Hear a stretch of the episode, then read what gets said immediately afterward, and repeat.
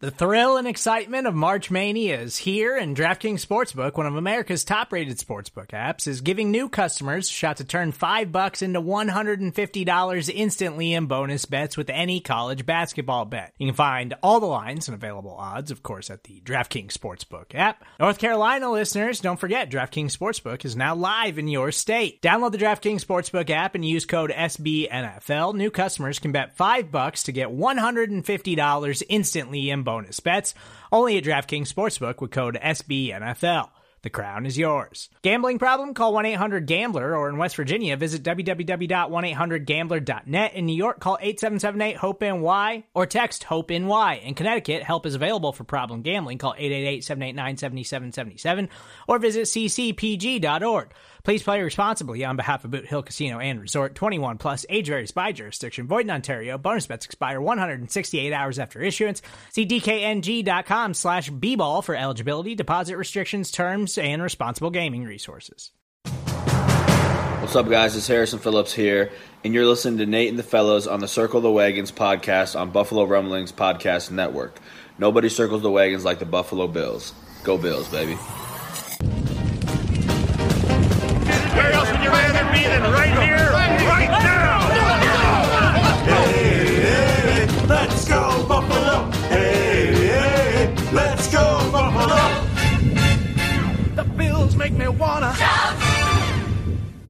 Welcome to the Circling the Wagons podcast, a podcast discussing the Bills all year round with interviews, news, recaps, and insightful fan discussion. Most times. Here's your host and lifelong Bills fan, Nate. Hello, everyone. Welcome to another episode of Circling the Wagons, a Buffalo Rumblings podcast. I am your host, Nate. Thank you guys so much for joining us in this bye week episode. And I have on with me one of, uh, he's a writer for BuffaloRumblings.com. He does great work over there at the site.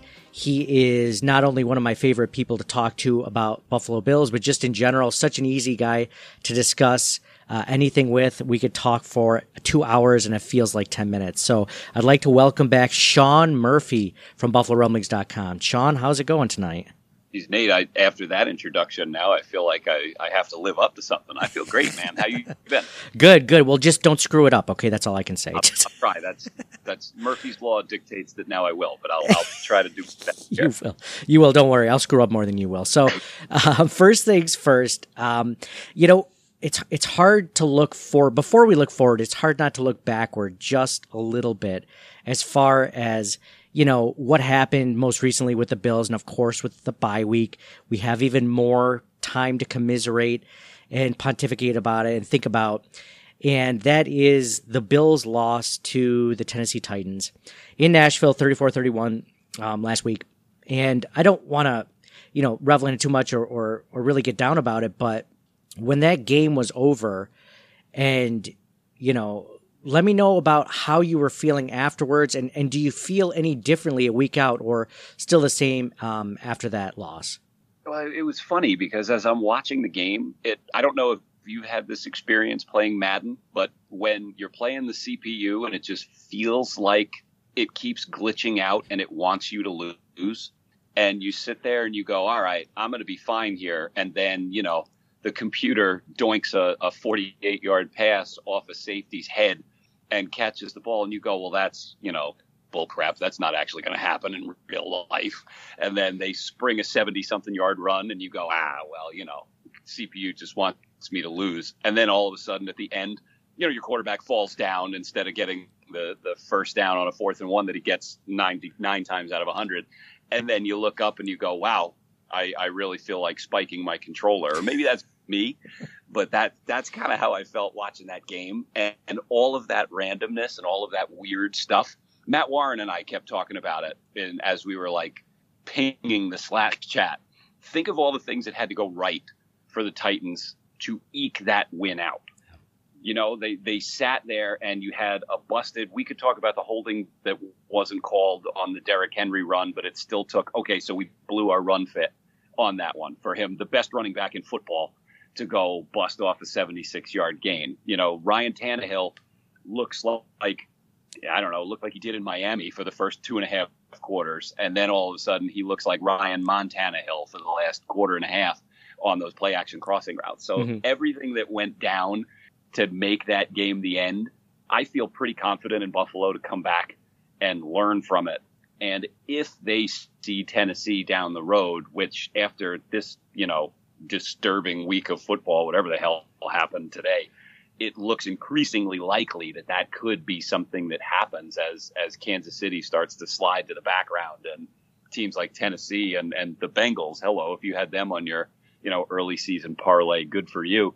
Then then that's where you may end up seeing all these lessons that they learned uh, from that loss come out. But I, I don't feel any different about the Bills. I, I still think that if they're not the best team in the AFC, they're they're right there in that top two or three. And as frustrated as I was, and I went to bed immediately after Allen fell down. Immediately. And I never do that. Usually I'll like stay up and I'll walk around, but I'm like, nope. I'm putting my phone on the charger. Mhm. It's 11:30. I'm pissed. I'm going to bed. so then I wake up and my wife looks at me and she she just goes, "Dude, what happened at the end of that game?" And I'm like, "I don't I don't even know. I can't even explain it." So after watching that, I, I don't I don't know. I, I think that that was Tennessee's best shot at the Bills, and and I, I think if they meet each other again later on, I think Buffalo prevails. But that was frustrating loss. And uh, to quote our, our arch nemesis Bill Belichick, I mean we're uh, we're we're on to Miami. Nice, nice. There, there were so many things I liked in that response, Sean. The first thing I want to talk about is the uh, the Madden thing, the glitch in Madden. It felt like there's definitely like if if you have the, the setting on like an easy setting that what you should probably do really well on, you'll probably go 11 and 0, 12 and 0, like win pretty easily. And then, like you said, you'll have all of a sudden four fumbles in one game. Like that's weird. I normally only have one or none. four in one game. You know. Happen? Why are they trying to do this? How like how is this getting called? How was that not getting called? When McKenzie, when the kick return touchdown got called back, that's where I kind of said to myself, all right, it's going to be 34-31. Like that's Yeah. that's how it's going to go. Mhm. Is let's move on.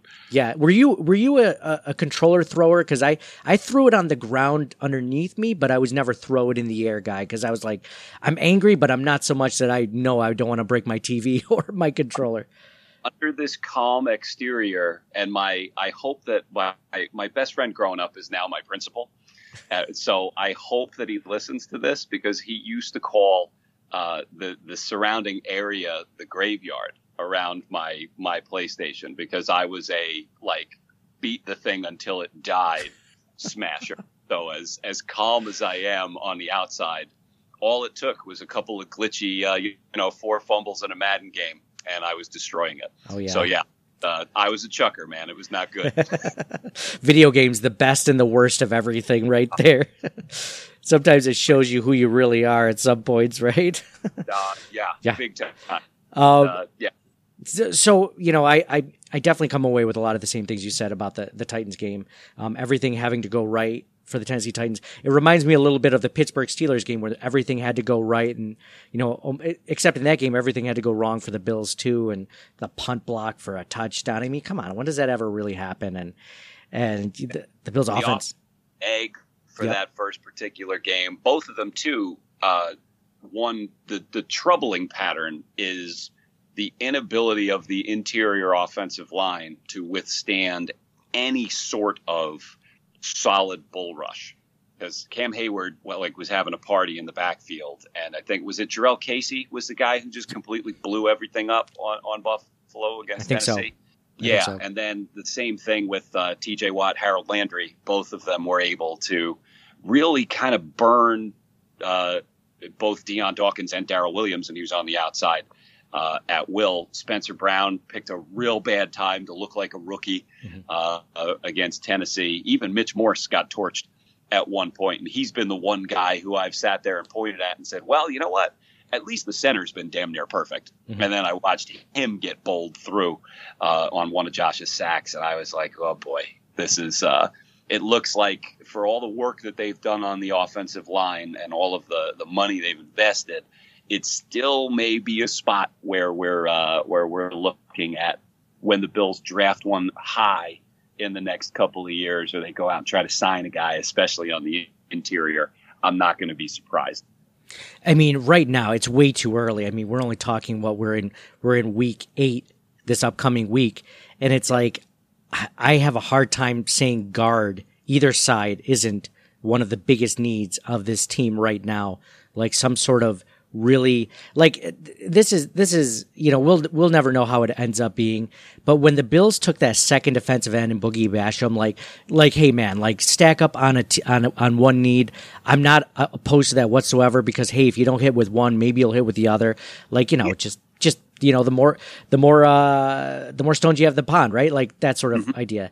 The problem is though there were some decent interior options at that second round spot and I remember talking with Griff and Dan Lavoy about that, and I can't forget which one was like, yeah, you know, I kind of saw. I asked him, I said, hey, at that spot, like, you're good with that pick.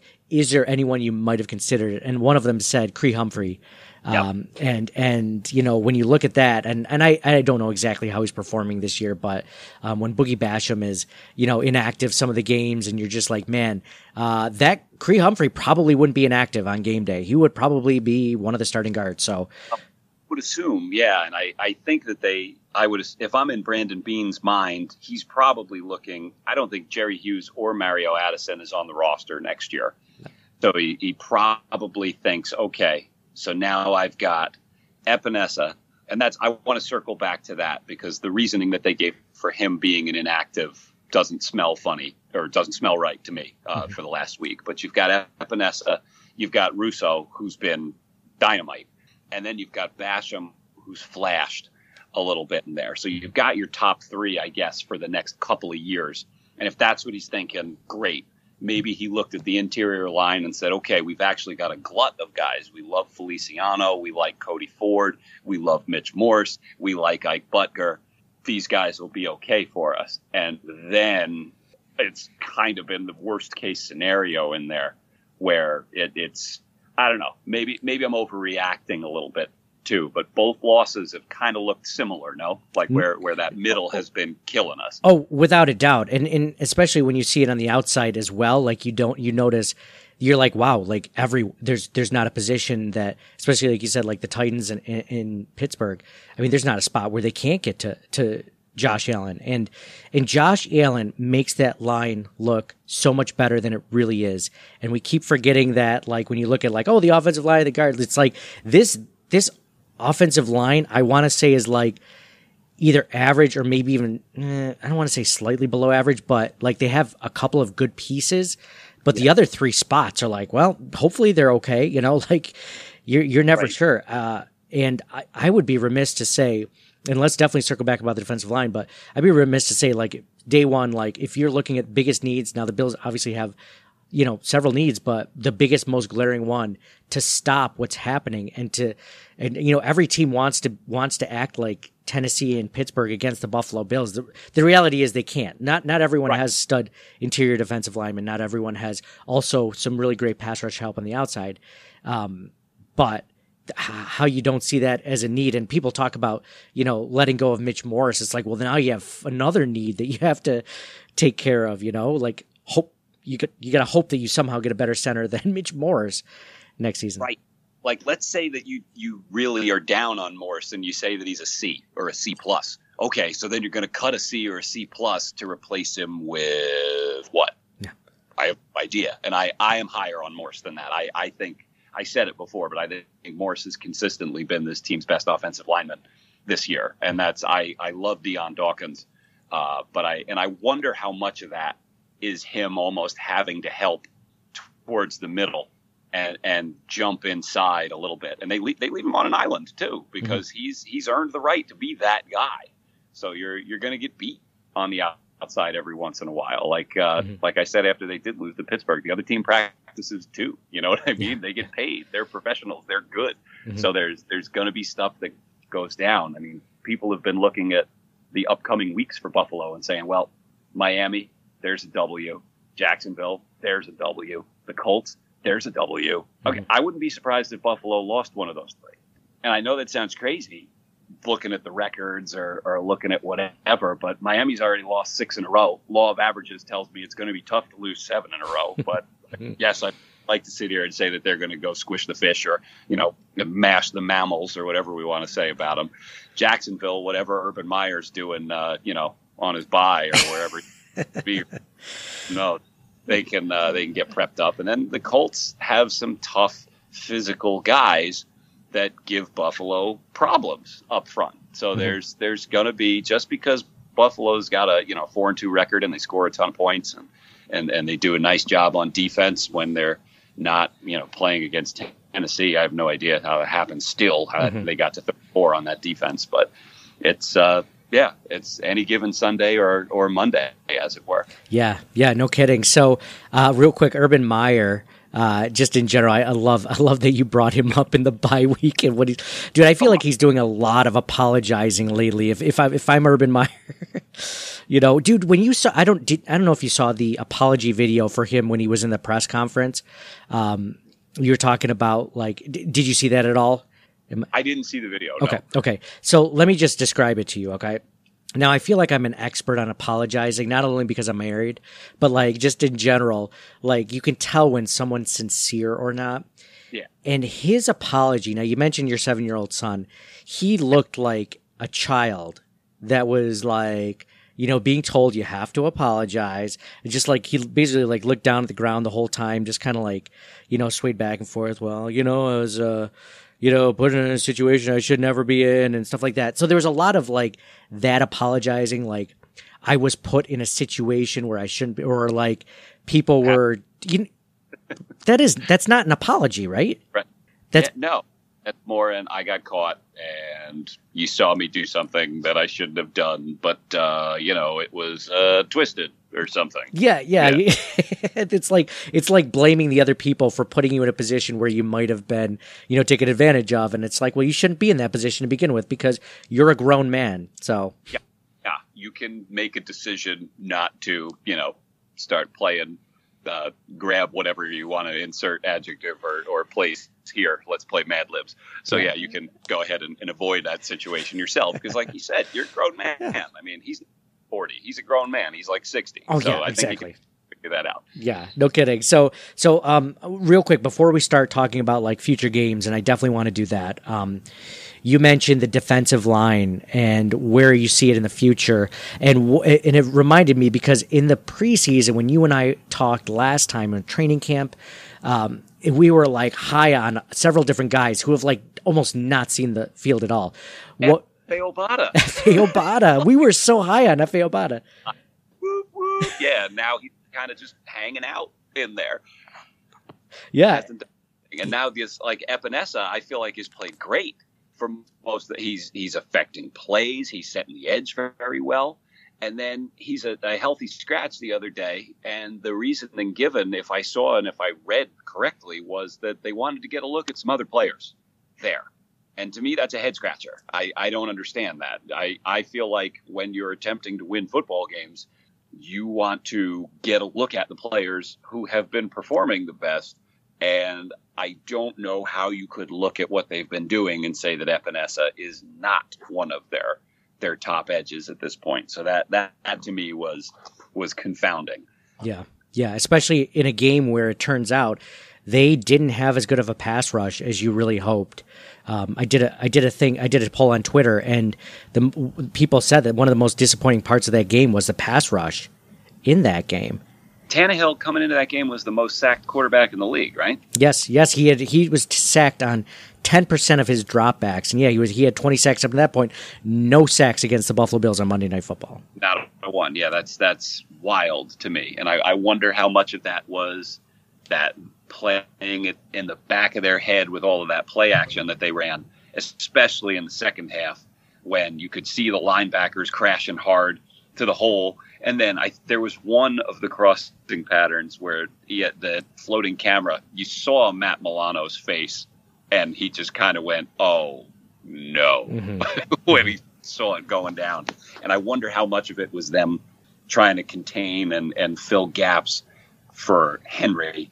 Mm-hmm. But as, as it is, like you said, it's disappointing to to see a guy who sacked ten percent of his dropbacks be sacked on zero percent of his dropbacks against allegedly a a top tier defensive line. Yeah, and you know this is I I still think this is a really good defense. Don't get me wrong. I just think that even good defenses don't have a have a good game every once in a while. They just face uh, a tough opponent or whatever, and uh, I think it exposes just the Bills. I mean, the Bills' defensive line to a, point. Maybe not so much the edges, but on the interior. I mean, you're just you don't they besides Star like they need another guy like Star or bigger to also do to also be ready for these sets because they, I mean, they put Harrison Phillips in there, and I like Harrison Phillips as much as the next guy, but I don't think anyone would confuse Harrison Phillips with a run stuffer, you know? No, and even like looking at how much better has Ed Oliver been this year with Star next to him, too. I mean, you you really see Oliver firing off mm-hmm. because they double team him.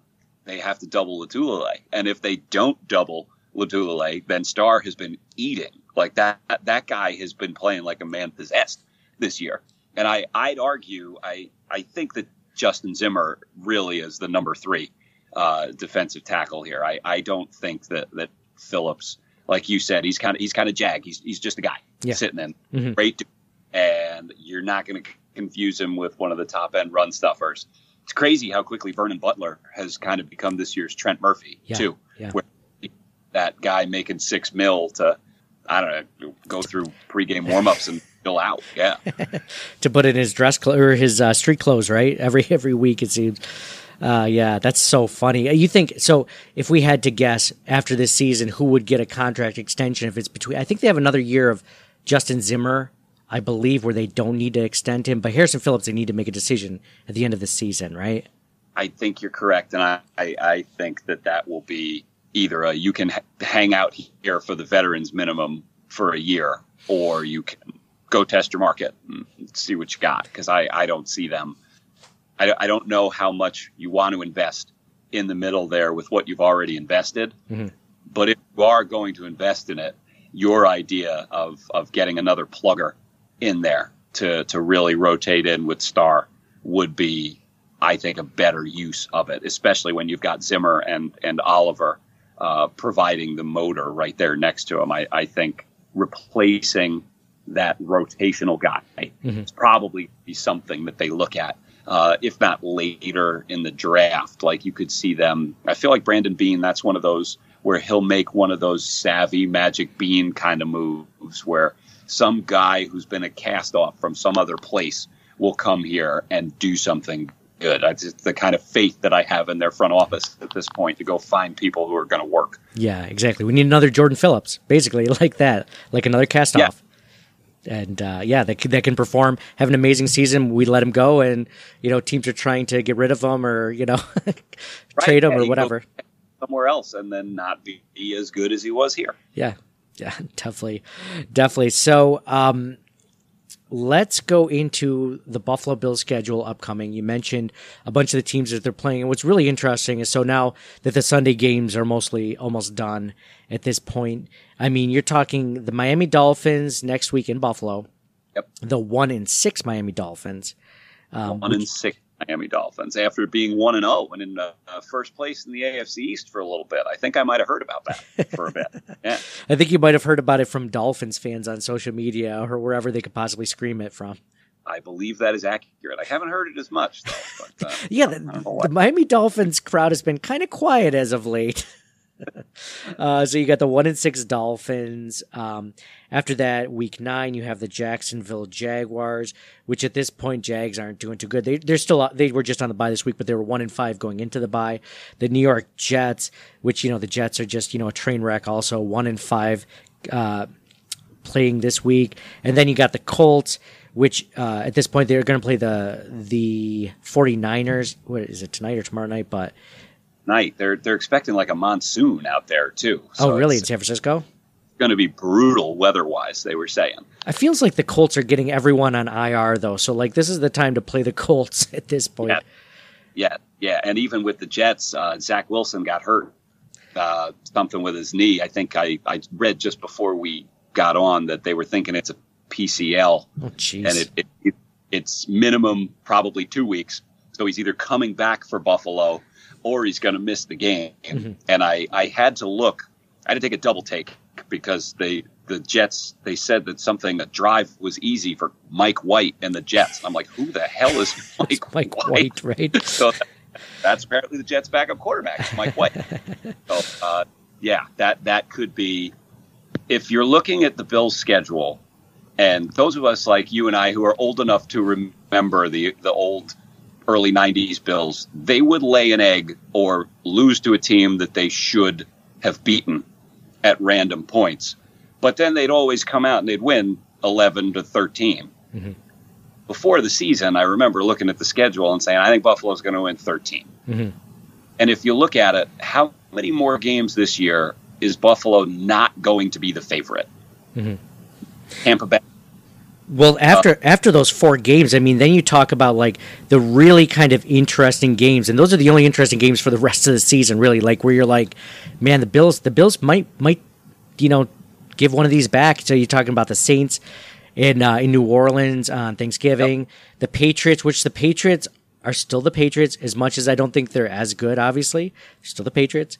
And then you have the Tampa Bay Buccaneers, which you know the defending uh, Super Bowl champs, it just uh, just blew out the Bears. So um, six and one at this point. So I mean that's a that's a stretch where the Bills have to worry about. But you got four games there where the, all the teams combined, at least at this point, have four wins. so, Yeah, yeah. This is where, like, when Buffalo goes off and they start that stretch of schedule, you look at this and they should be eight and 2 after the stretch. And if you if you are going to be taken seriously and if you are going to actually stand up and say, "Hi, we are among the best teams in the NFL," you you can't sit down and lose to Miami at home. You can't lose to Jacksonville. Period you can't uh, lose to the Jets. Period. So these these next three, especially, and then when they play Indianapolis, like we said, tough defense. Um, they got some guys in the middle that are physical. They've got some good pass rushers on the outside too. Still a game you can't lose. That that's that's four games here that they need to come out and establish that kind of dominance of hi, this is us and and, and this is how we do things. And I, I think it's it's going to be interesting given how big a a piece of the offense Dawson Knox has become. I've seen that he's probably going to miss a couple of weeks. Um, someone speculated that even though Tommy Sweeney is going to get the obvious tight end snaps, I wonder how much you're going to see somebody like Gabe Davis uh, on the field a little bit more. Or my favorite conspiracy theory, uh, Jake Kumerow may be coming in there and acting like one of those stand-up move tight ends a little bit, given that he's huge and he's already uh, hitting people on special teams all the time. So this is where uh, this is where Brian Daboll gets to be super creative in replacing a guy who's actually developed into a, a, exactly what Buffalo wanted him to be this year.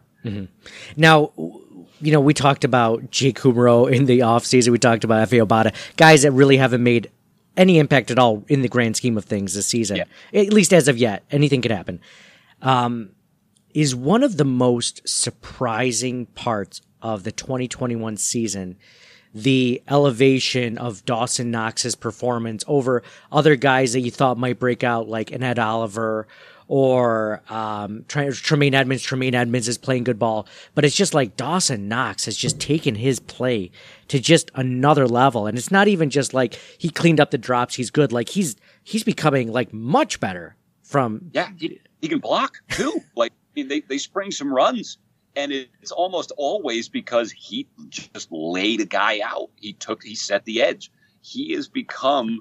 He went from an oh no, he threw it to Knox to all right, Knox is open, throw it to him. Mm-hmm. To the point where there are games here where where Cole Beasley disappeared from the offense mm-hmm. because Josh threw it to Knox instead. And then when they're like, you know, they start covering Knox a little bit more. Okay, now we can go back to Cole. So it's it's, it's nice to see the guy, especially after I, th- I feel like I've I've said this to you before, but my my seven year old he, he called Knox the slippery hands guy. That's what every time he, if I were he and I are playing catch, I drop the ball, he'd be like, "Come on, Knox, what's wrong with you?" and, and how we're watching it, and all of a sudden he's like, "Daddy, Dawson Knox is good now." And I'm like, "Yeah, man, that's what happens. That's why you don't give up on a guy. You work hard." Yeah. Meanwhile, I had him dead to rights. I was like, "Screw this guy! Like, go get Zach Ertz." Yeah. Yeah. something. So, and I'm just sitting here shaking my head, going, Dawson Knox is probably going to set the team's record for touchdown receptions by a tight end in a season, but he's actually on pace to break Bill Brooks's franchise record for single season touchdowns Wow. receiving. 'Cause Brooks had 11 in 1995. Knox already has five. So if, if they keep doubling, if you're going to bracket Diggs and you're going to bracket Beasley in the red zone, and then you got to still worry about Emmanuel Sanders and Gabe Davis or one of the running backs or Allen running, yeah, it's easy money just firing the ball at Knox all day long. So I, I, if he gets 12 passing or receiving touchdowns, I will be the happiest dude for this guy because he's worked his butt off and he's earned it. Yeah, yeah, he's one of those guys that you always wanted to like, but his play on the field is just like, ah, man, like like your seven year old. I love that your seven year old is busting your chops too. By the way, that's hilarious every time. It- but it's it's like we the, there's so many guys that he was always likable, and you always wanted he had that one big play against the Bengals, and you wanted him to do well. It's just so good that, especially a guy that you know had so many limited reps compared to other tight ends that take three or four years to develop. I mean, the guy was you know he only caught like thirty or forty passes in college, and he didn't catch a touchdown. They keep mentioning that all the time. Um, and he played quarterback in high school. So I mean, the the guys had a had. I, would have given him another year easily because of how far he's had to come. But the fact that he's doing this now in his third year, when a lot of tight ends take at least till their third or fourth year, like even like the Zach Ertzes of the world or the Travis Kelce's or whatever, they take a couple years. It's amazing.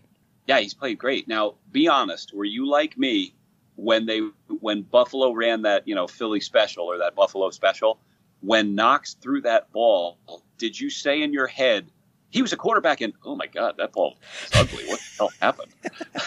I'm like, I'm like, yeah, he did Josh Allen almost had to come back for that ball. Like, what, what the heck was that, Dawson? And There was it was almost like uh, you, you heard the sound effect as the ball was going like because it was so poorly thrown and then to find out that he threw it with a broken hand it was like okay that Oh, makes sense Oh yeah, the dudes, dudes. Yeah, yeah, exactly. You're you're thinking it's like what is this like a badminton birdie? Like what is what is going on here? Then yeah, he he ended up making you find out that he actually broke his finger. Was it his hand or his finger? there was something in his hand. his I think they said it was a bone in his hand. Don't know which one, Mhm. but uh, yeah, just then- for him to be able to do it. Then they showed Allen frantically like trying to wave off the play, Oh, and it's almost like you could hear Daboll in his head going, "F it, I don't care. It's going to be open. Like he'll still be able to go." Do you wish at that moment that when the Bills did that fourth and inches sneak at the end of the game, that they had a little bit more trickery like that? Because I mean, I mean, looking back at the play, like there were several different angles of it, and you can see Josh didn't go the right way when he dove. He slipped. A lot of things had to go wrong in that play. Like he could have gotten that first down. Um, so I wasn't upset with the call. Do you ever think that they should have? Daboll get it's just funny. Daboll's you're damned if you do it, you're damned if you don't, because he'll get too cute sometimes, and you're just like, what the heck was that? And then, you know, he'll he'll do something that's really impressive. You're like, oh, that worked out perfectly. Like like you said, that that touch the the Buffalo special, right? Um, Well, yeah. Well, like think about it. The the first week they ran that awful throwback play to I think it was Matt Breida, and there were seven dudes in the backfield, and it got blown up, and all of us were pissed because Daboll got cute. And then when you do the thing that everybody knows is coming, that Josh usually still makes it work, we had some, pe- and I I was proud of Bill's Twitter for not like bringing out the torches and the pitchforks and and going after him for calling the boring one. But there was that thought in my head where why not keep Josh in the gun there and run the old read option? Because if you give him some space, then the line can't condense down like that. Mhm. And if they do condense down, then he's got some extra time. There's also my my favorite underutilized play is the little shovel toss to Isaiah McKenzie because I don't think he's ever lost yardage on that play Mhm. because he's always flying through on that little, little jet sweep. So yeah, we I there was a part of me, but that was more reacting to the result than reacting to or thinking through what the play was because I I I get it. And the other thought process too in there, even if Al, if Allen gets that, they have to call timeout at that point. Essentially, you got to burn your last timeout. So that's not a play to win the game. That's a play to get you another play to win the game. which I think was my only problem with going with a sneak because unless he sneaks for three yards, you're you're still going to have to run another play. Mm-hmm. So that if if there were one thing that I would say, I would say, you know what? Yeah, maybe you try to do it. And then, of course, I'm even talking myself out of that now because if you run a play to try to get into the end zone and win the game and you don't get it, well, why didn't you just pick up the inches, call the timeout, and then go yeah. run another play? So it's, and we're sitting here, this is what, a week later, and we're still talking about it and we're still coming through all these. Daboll had, had 35 seconds. Yeah, yeah, no kidding. And to radio it in. And that's why those guys get the big bucks. And, uh, and you and I are chilling out talking about it. You know what I mean? Yep. Here, and if we blow that play, then uh, I can smash my Madden controller or hit the reset button or, uh, you know, just fast forward to the game and, and life goes on. Mm-hmm. But with him, now he's got to sit there.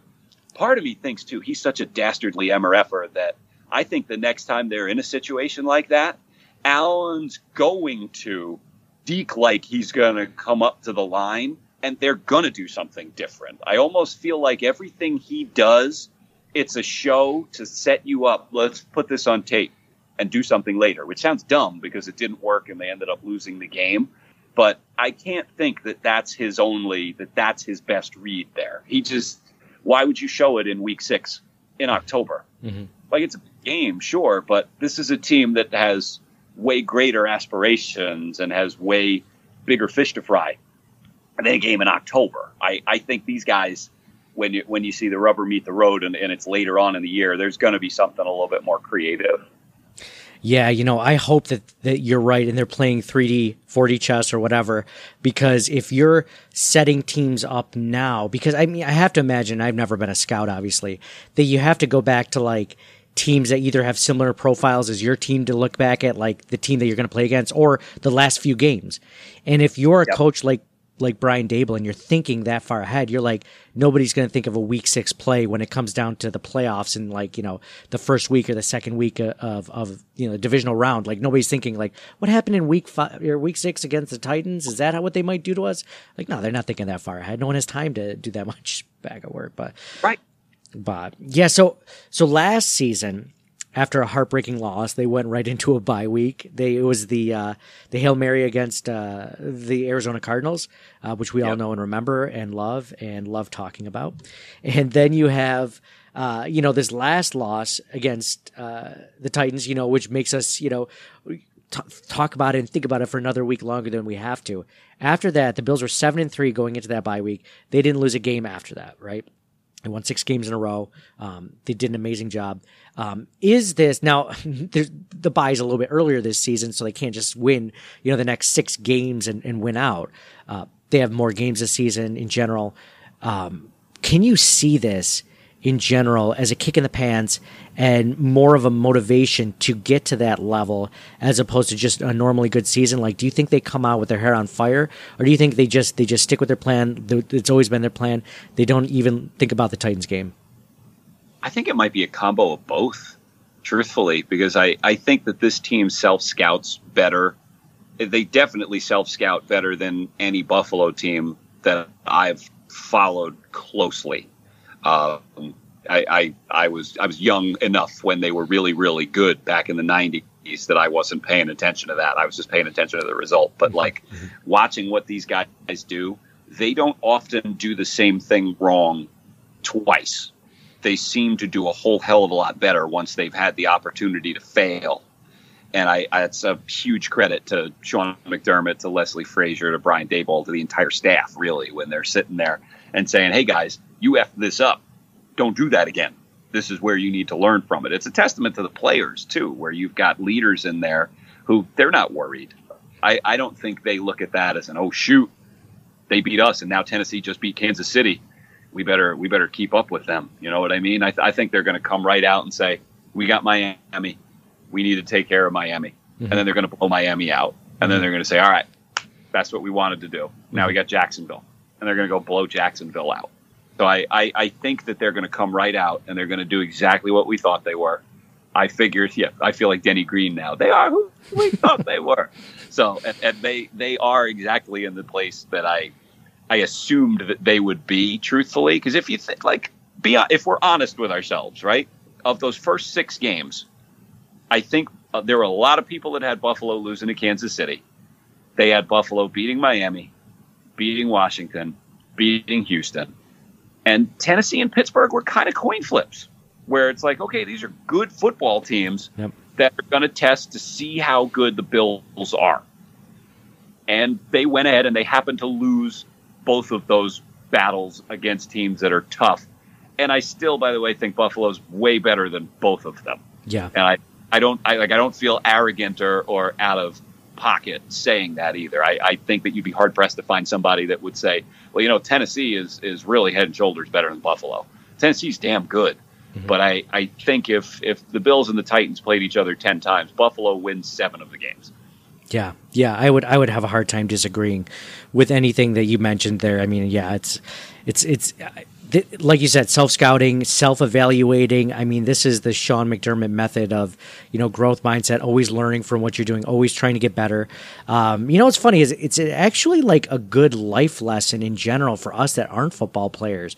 You know, wh- whatever you do at your job, whatever you do as as a husband or father or you know wife or, or mother, whatever, like all those things, like constantly trying to evaluate yourself and looking at how you're doing, what you can do better, how you can become um, better in general. And th- you're right. I mean, the self scouting, the ability of this team to look at it and then like concentrate and focus again on the next item at hand is, is just unparalleled compared to to uh, regimes and coaching staffs that we've seen in the past. It's such a good such a good place to be.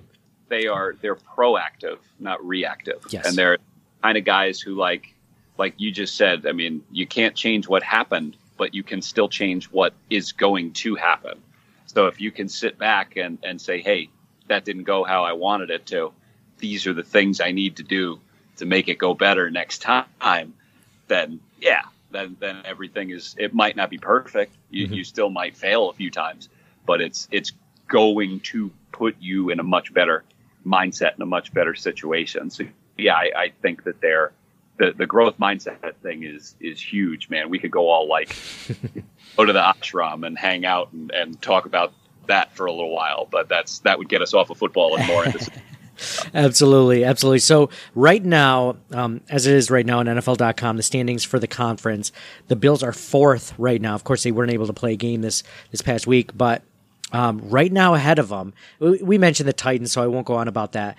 But the Raiders and Bengals are actually the Raiders are number two. The Bengals are number one in the AFC right now. And don't ask me to explain exactly why that is. I don't know which tiebreaker makes them at five Yep. and two the, the number one ranked team in the AFC. But this is interesting. I don't know if any of us looking into the season would be like, okay, the Bills may eventually face the Bengals or the Raiders, you know, at some point in the postseason. And uh, I haven't watched a ton on either team. I think I watched more of that Packers Bengals game uh, a couple of weeks ago. You know, with it going back and forth uh, into overtime, so they could easily be six and one right now had had their kicker been able to kick a field goal. Um, I, I, it this this this whole conference is just is just so much different than what I thought it would be. Do you get that feeling at all? I well, yeah. I, I think it was Mina Kimes at some point today tweeted uh, a meme, and it was like her looking at a butterfly, and it was like which of the, teams is actually good. like who who knows where it is? Because you just said that the Raiders were ahead. I mean, I I spent the day like building a crib and like getting the the baby nursery ready for for and I didn't watch anything. So I thought that the Chargers were in first place in the West. I didn't realize that they had fallen down below Vegas. So th- this is like this is way way topsy turvy for for where we thought this would be. And Kansas City isn't even in where are they? They're tenth. They're not even Right. in, they're not even in the playoffs at this Yeah, point. it's, it, it's October, man. So it's it's not what I thought it would be, but they're still like, yeah. I, I I am stunned at how well Cincinnati has played. I mean, I think everybody knew that Joe Burrow was good. I don't know that they thought that he was elevate the Cincinnati Bengals uh, in only his second year good. Uh, most many have tried, few have succeeded. so I, I yeah, and and Vegas is another team that is confusing, right? I mean, Yeah. they don't seem to do any one thing particularly well. but they also don't seem to lose. Mhm. So I, I don't know what to make of them. I mean, especially since they're they're on an interim head coach. Uh, to, it, that's that's a, an odd, unique situation going on out there. So I I think that it's it's I think at the end when when the smoke settles, it's it's going to be Buffalo. Mhm. It's going to be Baltimore. Uh, you you got to figure it's going to be Tennessee. Uh, somehow Patrick Mahomes almost got decapitated today, yet he Yeah. cleared concussion protocol. Jeez. I don't I don't know how that works. Uh, I'm not a doctor, nor do I play one on TV, but that did not look good. So I, I don't know how that works. But if if he's right back in there, they got to get it figured out at some point. I would assume. Um, and it, if they don't, you're looking at three of the four divisions. Well, actually, I guess two of the four divisions in the AFC, uh, the North and and the West, are just going to be a bunch of heavyweights beating the bejesus out of each other, and then you're going to have Buffalo and Tennessee pretty much blowing out the rest of their division. Yep. Um, and I, I don't know how many games Tennessee has left against theirs, but Buffalo still has two against New England, two against the Jets, and this Miami game upcoming.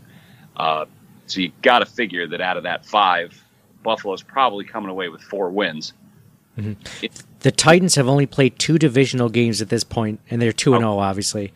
Um, so four more, and the Bills only have one, really. So yeah, so you're looking at, at, at a team who's probably going to pick up. Like if Tennessee's, what did they? Was that their fourth win this week or their fifth? they're fifth. They're five That and was two. yeah. So I mean, you, you got they're not going to lose. They're not dropping a game to Houston. You know, they're they're not dropping a game to, to Jacksonville. Mm-hmm. So maybe Indianapolis gives them a run. Yeah, I mean, I'm looking at so the Bills. One thing that sticks out looking at the standings is the Bills have 105 points as their point differential, which is way more than any team has in the AFC. And the only team that's close to it in the NFC, for the most part, is the Arizona Cardinals. Now, uh, the next closest one, they have 111. The Bills are 105. The Cardinals are at 111, so a little bit better than the Bills. The Buccaneers are at 86, the next closest out of both conferences. And man, like let's say, let's say we're looking down the road. Let's just say we're we're just in in, in dreamland and fantasyland, looking at the Bills being in the Super Bowl. Imagine the storylines between the Arizona Cardinals or the Tampa Bay Buccaneers. I mean, you're talking like two really really fun matchups between either of them that you could that would be really fun. There's there's history there. That there just is. Well, yeah. I mean, with Buffalo and Arizona, we'd have, be you know forced to watch forty thousand repeats of you know the latest play to get a cutesy nickname that happened to go against Buffalo, and with Tampa Bay, you'd obviously have the the whole trying to slay Brady storyline in there. With with Buffalo and Arizona, the subplot too would be you know two teams that have never won a Super Bowl before. Mm-hmm. One of them has to come out of here with one. Mm-hmm. So it's that that would be an interesting matchup if we're if we're allowing ourselves to to dream that Yeah. far ahead. Yeah, that's great. Well, um, Sean, I mean, this is this has been a blast. Like I said, you know, you could do ten minutes. It seems like an hour. We've already done almost an hour. It feels like. Um, it looks like this was this was a fun chat. It's fun uh, bye week discussion on you know where we see the Bills right now, um, where their their you know not too distant future is, and even you know the far distant future with you know everything happening. You know who knows what can happen though injuries, everything occurs. Uh, you know with, within our division, within our team, outside of our division, and everything out that. So there's a lot of things that we don't know. But man, this has been uh, this has been a really fun conversation. Thanks for thanks for taking the time out for doing this and uh, and talking Bills with me, man. Dude, anytime. Like I said, you ever need me, I'm uh, I'm literally a call away. So it's perfect. I love it. Thank you. So, Sean, I mean, obviously, you know, people can find your work on BuffaloRumblings.com. Um, where else can they find you? Is there another? I know you don't use Twitter a lot or social media or anything like that. I mean, what's the best way for them to just find? I didn't find a, a way in Buffalo Rumblings you can search specific articles. And what I just do is I basically scroll down. If I see, you know, Sean Murphy in it, then I can just click and I can see all your last, uh, latest articles and comments and stuff in the in the message boards. Uh, what's the best way to find you? honestly, I think that's pretty much it, man. Like I said, I'm uh, I'm not Bruce Nolan level uh, undercover, but I uh, I keep a fairly low profile in there. So I just like uh, I like blasting out parts of uh, parts of the team. You know what I mean? We got a really good thing going at Buffalo Rumbling. So you see my stuff, you see Matt stuff, you see Dan stuff, you see Jeff stuff, you see Griff stuff. I mean, I'm sure that I'm missing people too. You see John stuff, you see Anthony does a great Oh, job yeah. with the pods. You're killing it with the pods. I just we have John Fina on a podcast. I know, yep. Like, freaking real? Are you kidding me? Like, oh my god, that guy is a legend. All right, I just fangirled a little bit. Like, I, I saw that the other day, and I'm like, ah, that's that's great. So it's uh, yeah. Anytime that you can find it, man. I mean, if you Google search Sean Murphy, you're going to come up with like nine thousand different random Irish people. So it's uh, if you if you just enter, there's a search bar on Buffalo Rumblings, and you can you can pop my name in there, and then all that stuff is it should show up. Very cool. Well, you know, I mean, it. John Fina is nothing. I mean, I got Eric Wood coming on the podcast next week, and he's going to be my co-host for another show that we call uh, Nate and Nate loves Wood, or so I don't know, something like that. No, just Oh, dude. Eric Wood. This is random. I know you're trying to get me out of here. No, no. We're, at, we're at the. I was uh, at uh, the last time I was up in Buffalo. I was at uh, at the seven one six, way later than I probably should have been. And as I was trying to find my friends, I turned around and I thought I ran into a lamppost, and it was actually Eric Wood oh. that I ran because I I like walked into this li- and I looked at him and I was like, "Hi," and he just went, "Hey man, how you doing? You good?" And I'm like, "Yeah, yeah, I'm good. I'm sorry." And he's like, "No, don't worry about it." He just walked away, and I was like, "Oh my god," because it was like right after he had retired and he had just lost weight, so I think he was shocked a that I recognized him, but I was shocked because when I slammed into him, it was like I ran into one of those like steel beams that holds up your house. like he was an absolute just a tank. Wow. So I, I I bumped him and I, I texted my wife right away and she's like, "Aw, you're like having a moment. Are you okay?" And I'm like, "Thanks a lot, Thanks a honey. I appreciate it." That's hilarious. That is a great story. Um, I that is that is so funny that you just ran into him and you felt like it was like an actual immovable object. Like it, that's He was he was a, a brick, you know what house. Like that guy was absolutely he was not moving, and I'm not. I'm I'm six foot three, but I am not anywhere near like.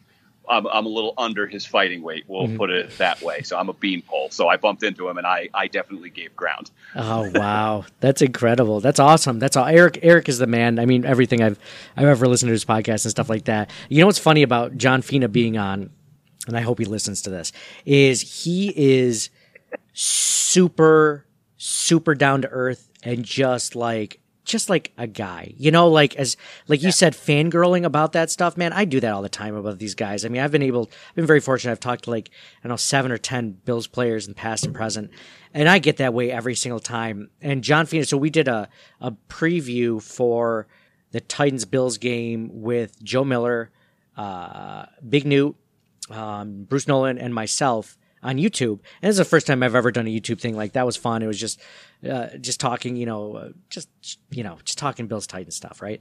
And John Fina gets in the chat, and he's chatting up with people. He's busting chops. He's just like, it's so cool. Like for us, it's just like, man, like you're, and he's just like, yeah, whatever. You know, like I messaged him the other day, like, man, that was cool. You were, you know, he's like, he's like, yeah, he's like, I love, I love, I love creeping in on those conversations. it's, it's It's like forget that these guys are actual people Yeah. too. It's look at them and we we put them up on a pedestal, and we're like, you know, I wish that I were that guy, and then you meet him and you're like, oh man, he's just a guy, and he's a great guy. This is awesome. Yeah, yeah, he's yeah, he's what you would hope, right? Like exactly as a Bills fan. All right, real quick, we're going to do our giveaway for the podcast. If you're not not familiar with this, uh, we do giveaway each week. Uh, sometimes we do several giveaways, like we are doing right now. If you would like to be part of uh, any of the giveaways that we do on the Circling the Wagons podcast, uh, just leave a five star review for us on Apple Podcasts and uh, just mention CTW, Circling the Wagon, CTW Pod, whatever you want um, in that description. And this year it's new. We are saying add another podcast within the network to say something nice about because I know you guys are listening to them as you should be. Um, and they do a great job. They put in a ton of work too. Um, so uh, want to give a shout out to them. Some people have mentioned like, hey, I don't have an iPhone or a Mac, uh, I can't get into iTunes. Um, you can absolutely uh, create an account with iTunes. Just sign in. Um, you don't have to download music or podcast or anything from there. You just do it from a desktop uh, and just uh, you know put something that you're going to recognize. Because when I put in these names or when I reread these names, um, hopefully it's something that uh, that you'll see and uh, and be able to be like, oh yeah, that's me. It's you know whatever the real tug, whatever it is, you'll remember. So we're going to give away an Ed Oliver jersey, a Daryl Talley jersey, and two t-shirts from our TeePublic site. That uh, site is teepublic.com slash stores slash CTW pod, like Circling the Wagons pod. Um, we have uh, over 100 Bills designs there. You guys have to check it out. If you're looking for a gift for someone, if you're looking for something for yourself uh, before the uh, before the end of the season or in the next couple weeks, uh, go over there teepublic.com slash stores slash ctwpod. We have some of the best designs out there uh, for Buffalo Bills things. We're constantly adding our new designs.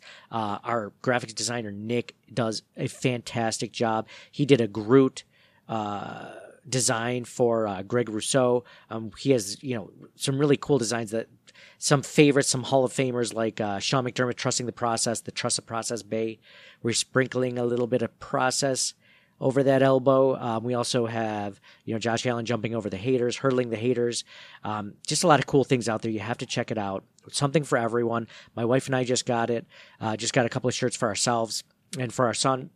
So go over there. So the winners for the oh real quick. Um, I was on a podcast with uh, this uh, this group called the Violet Wanderers, and these are these are three uh, uh, folks that are uh, trans or transitioning or uh, in that level of you know uh, gender fluidity, and um, they asked me the the the host on the podcast, Alexis. Um, she's listening to the podcast. The she's Lockport native, super cool, super fun to talk to. Uh, she reached out. She's like, "Hey, you know, you want to come on here and talk bills? You know, obviously we're a trans podcast. Um, you know, hope that doesn't bother you or whatever." And it didn't. It, you know, honestly, I don't know a ton of trans people uh, personally. I just don't. Um, and they were so cool, so open, so fun. I would absolutely, if you're interested uh, or open about those things, I would absolutely recommend it. Um, she's going to release that podcast in the next uh, week or so, the Violet Wanderers, um, just just really just nice down to earth people, um, which is always what you want to talk about. And obviously, we talk Bills in there. We go into some stuff, and and uh, and Alexis, she was the Bills fan. She definitely knows her stuff uh, more than I would say maybe even the average fan. Like I mean, even even me. I mean, she's she's teaching me a few things or two. So that was really cool. Um, absolutely check them out. Um, and you know the good thing about Bills in general, Bills fans, is for the most part really open and accepting and appreciative of of that you know whether it's based on gender or based on race or based on religion or whatever um, uh, uh, it's really great fan base to be a part of, and I'm proud to be a Bills fan because of it. And this was just, you know, it, it was a chance to learn, a chance to talk, and a chance to to grow. I mean, I feel like I we mentioned with Sean earlier. I feel like we got to have that growth mindset in our own lives. And if you're not learning or or doing something, if you're not moving up, you're just you're just not moving as far as I'm concerned. So let's get into the giveaways. First giveaway, first winner is the Critical Chef, which has won before. Critical Chef has won at least two items. So this might be his third. He listens religiously. Um, so uh, hopefully he gets back to me quickly. Riots of Heaven is next. Riots of Heaven.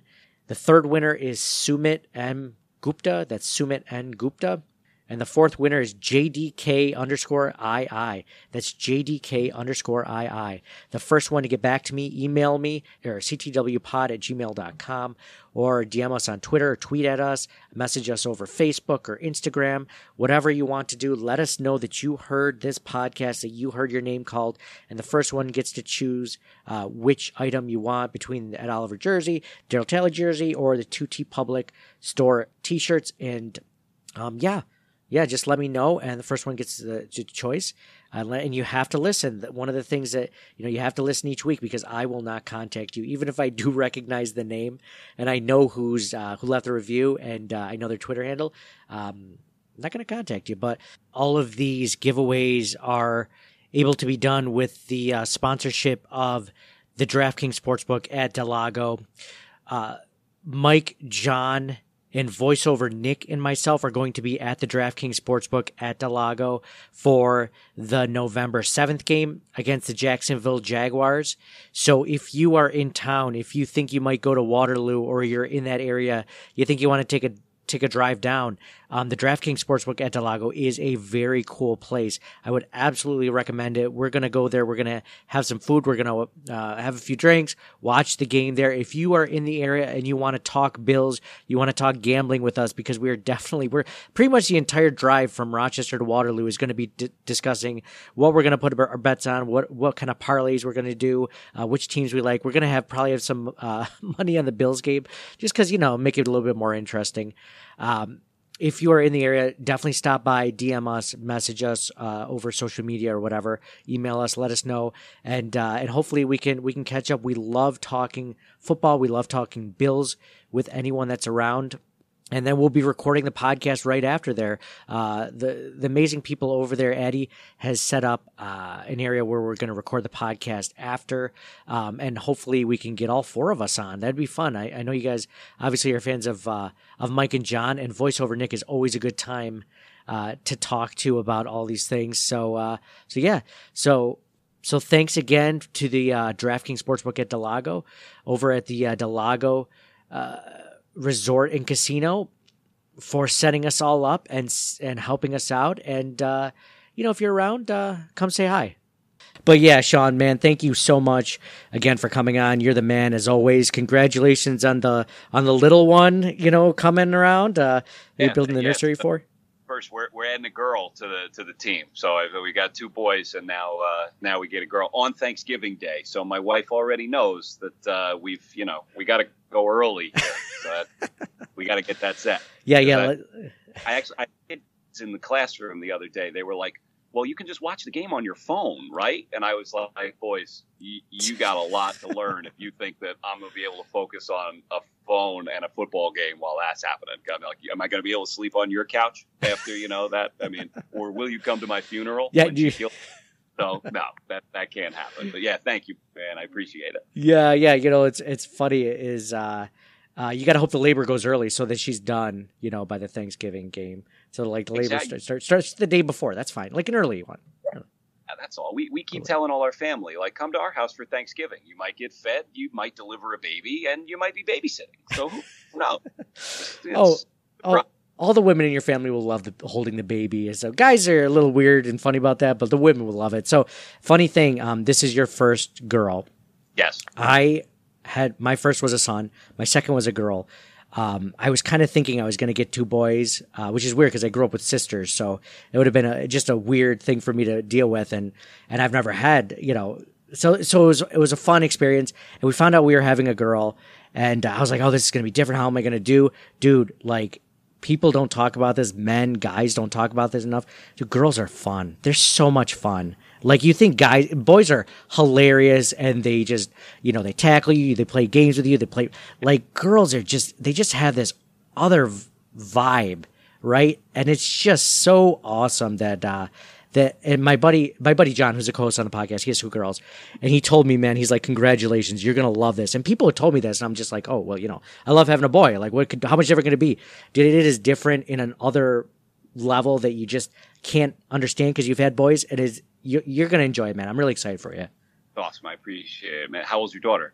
She's two and a half now, and she is, yeah, yeah. She's she's hilarious. Like she she still hasn't gotten into like the the daddy is my favorite stage, but she's starting to kind of get into it. And uh, she just like boys are just pure chaos, man. Like just like just like whatever happens, boom, don't think about it. Like they never think ahead. Like girls like like clean up something sometimes. Like like my two year old will clean up more than my five year old. Like yeah, yeah. No, I can't wait. I've been uh, a lot of most of my friends had a girl first, okay. so we were the only ones who had the boys first. So they've all been looking at me like, "You wait, buddy." It's it. Like I, I coach girls. Oh yeah, and they're right. and like they're like as hard as it is for you to like say no to other people's kids. Like just like just wait now. Just wait until it's your own. So I I'm I'm hyped, dude. I can't wait. We're a month out, so I'm like sitting here like, come on, let's go. Let's let's get. oh, that's awesome, awesome, man. Well, have a good one. Thanks again for coming on, and and I, I'm sure we'll talk again soon, man. This is always a great time. Yeah, I hope so. Yeah, anytime you need me, I'm here. Buffalo, stand up. It's the mafia. uh, it's a Bill City. Yeah, a Buffalo Bill City. Yo, uh, it's a Bill City. Yeah, a Buffalo Bill City. Yo, we got Josh Allen, got Stef Diggs, we got Cole. Dion Dawkins, cause you know it's about to snow. Mafia, you know we on a roll. Even close. Yeah. Ike McKenzie on a jet sweep, maybe it's a fake. Honestly, it's a TD either way when you got Diggs and Bees and Gabe Davis. Three-headed single Terry Moss Braider. Who gon' stop us? We the greatest. Forget Mahomes, forget Kelce, forget Hill. Come and replay us, cause we ready. Sebastian like Boogie, yeah, we ready. Moving for Cody Ford, we ready. Kick they bucket like Ike, yeah, we ready. Dawson Knox with a spike, are you ready? Season tickets, I'm hype up the team ready. Buffalo, this is our team forever. Forever. We got Josh Allen, got Stef Diggs, we got Cole. Dion Dawkins, cause you know it's about to snow. Mafia, you know we on a roll. No competition and it's not even close. It's a Bill City. Yeah. A Buffalo Bill City. It's a Bill City. It's a Bill City. Yeah. A Buffalo Bill City. Buffalo Bill City. Yeah. We got Josh Allen, got Stef Diggs, we got Cole. Dion Dawkins, cause you know it's about to snow. Mafia, you know we on a roll. No competition and it's not even close. It's a Bill City, it's a Bill City, yeah. A Buffalo Bill City, Buffalo Bill City, yeah. What? It's a Bill City, it's a Bill City, yeah. Yeah, yeah. A Buffalo Bill City, Buffalo Bill City. Uh, yeah. Yeah. Taron Johnson with a pick six. It's just too easy. Don't pass it to trade way. Please believe me, we got high right behind him and Poyer free. Please don't run up the middle unless you wanted me to star. Greg Rousseau will show you what he's about. Trey Edmunds and Matt Milano can't get around him. Our team is grounded. Oh yeah. Sebastian like Boogie, yeah, we ready. Moving for Cody Ford. We ready. Kick they bucket like Ike. Yeah, we ready. Dawson Knox with a spike. Are you ready? Season tickets, I'm hype up the team ready. Buffalo, this is our team forever forever. We got Josh Allen, got Stef Diggs, we got Cole. Dion Dawkins, cause you know it's about to snow. Mafia, you know we on a roll. No competition and it's not even close. It's a Bill City. Yeah. A Buffalo Bill City. Thank you for listening to the Circling the Wagons podcast. Download and subscribe to us in your favorite podcast service. Email us at ctwpod at gmail.com. That's Charlie Tango Whiskey Pod at gmail.com. Follow us on Facebook and Twitter at ctwpod. And most importantly, go Bills! Nobody circles the wagons like the Buffalo Bills. Nobody circles the wagons like the Buffalo Bills, mate.